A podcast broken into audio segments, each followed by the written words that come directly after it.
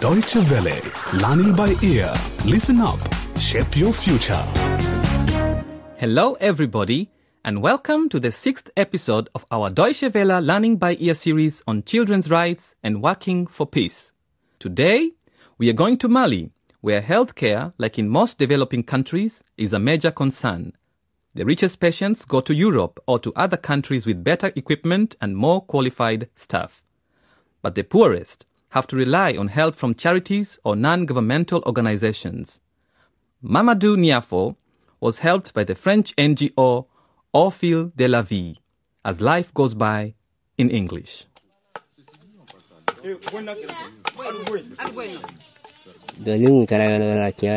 I was ashamed of walking around in my area because people would look at me in a disturbing way.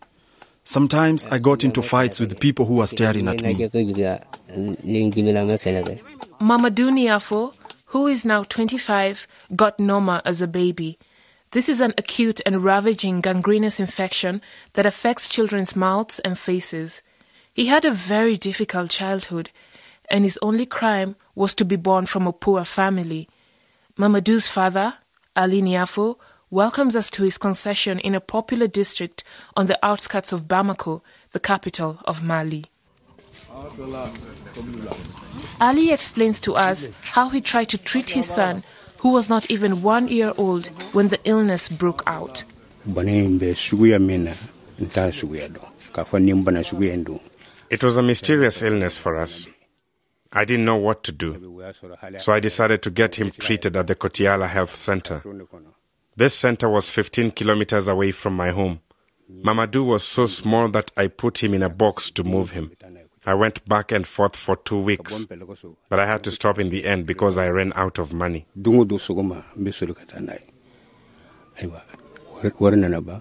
Although he no longer had any money, Ali Niafo could not just give up and do nothing for his son. The cheapest and most accessible option was traditional medicine. We sent Mamadou to the village of Samanyana, not far from Bamako, for traditional treatment. A woman was able to neutralize the germs. He was no longer in pain, but it was already too late. He didn't have a nose anymore. The traditional medicine was able to stop the illness from spreading. It is good that traditional medicine exists, since many Africans do not have access to modern medicine, partly because of the high cost of drugs made in developed countries. This is especially a problem for people in rural regions. They often turn to traditional medicine that is based on the use of medicinal plants. It is the main source of treatment for eighty percent of the population in sub-Saharan Africa. Although traditional remedies are seen to be effective for treating common afflictions, their therapeutic effect is limited, especially when it comes to Noma and its effects.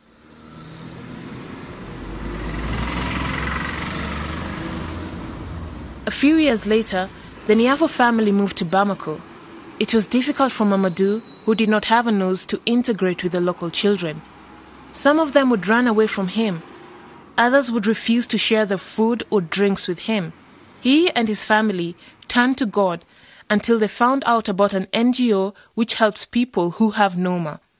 It was two thousand six. Mamadou looks back.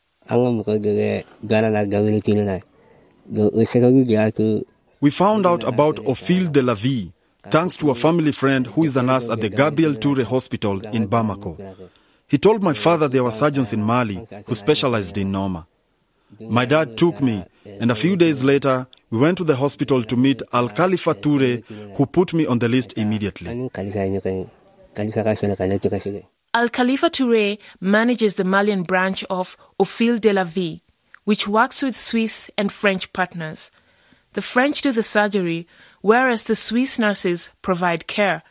They all know the disease Noma very well, including Al Khalifa Touré. Children under six are the most vulnerable to Noma. Generally, a child will catch the disease because of malnutrition or an infectious disease that has not been treated properly. Noma can then set in. The members of Ophiel Delavie make regular trips into the heartland of Mali. They organize awareness campaigns and raise people's sensitivity about the disease. They also try to compile statistics on how many children actually have Noma. When the European specialists arrive, the patients are brought to a health center in Bamako and prepared for the operation. Here's Al Khalifa Touré. On les traite. S'il y a des lésions qui sont infectées, on les traite. We treat them if they have infected lesions. They can be better within three weeks. We give spirulina to those who are anemic, practically to all of them. Then they have a high enough hemoglobin level to survive the operation. Generally, they put on some weight before the operation because of the spirulina. Mamadou's group was treated in two thousand seven. The operation took place at the Gabriel Touré Hospital in Bamako. He tells us what happened. First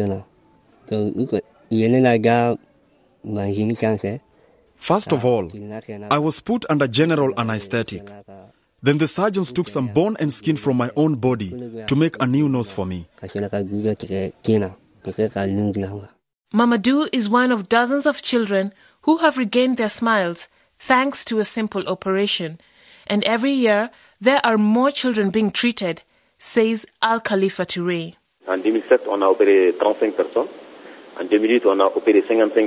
In two thousand seven, we operated thirty-five people. In two thousand eight, fifty-five. And in two thousand nine, eighty-three. The number was higher because we have a new group of Western partners who wanted to support us. These include representatives from the American N G O, Global Smile. The N G O is also helping Mali to honor a commitment it has made, along with one hundred ninety-two others around the world, to children. Mali has ratified the Convention on the Rights of the Child, which was drawn up by the United Nations in nineteen eighty-nine. Article twenty-four stipulates, "States recognize the right of the child to the enjoyment of the highest attainable standard of health and to facilities for the treatment of illness and rehabilitation of health. They shall strive to ensure that no child is deprived of his or her right of access to such healthcare services." The highest attainable standard of health does not only concern a child's physical health, but also his or her psychological balance. And this is not a negligible fact, considering how ravaging Noma can be. This is why Ophiel Delavie and its partners stay in touch with their former patients to accompany them through their daily life. Al Khalifa Touré. Our aim is not to operate on the children and abandon them. We follow them for years, if not decades, after the operation. Some of the children that we have treated are then looked after by other organizations, which send them to school. Today, Mamadou is very happy and does not want other children to suffer like him because of an illness that can be avoided. He knows what he's talking about. You have to know that Noma is caused by malnutrition, lack of vitamins. So I would ask all parents to look after their children. The illness starts with black stains inside the mouth, then germs eat up the lips and the nose. I would advise parents to clean their children's mouths regularly and to vary their food and make sure they eat nutritious meals. After his school exams, Mamadou wants to start doing sport again, which he hasn't done for some years. He used to play football and practice martial arts. Mamadou's story offers an example of how access to good healthcare can make a positive change in a child's life. But it's an isolated case in sub-Saharan Africa. ten percent of the world's population lives in the region, but fifty percent of under five mortality is registered here. Children in this age group are particularly vulnerable to Noma. This report from Mali was written by Mahamadou Kone. Learning by ear is over for today, but you can listen to the programs already broadcast by Deutsche Welle by visiting our website at w w w dot d w world dot d e forward slash L B E. Thanks for listening, and don't forget to tune in next time.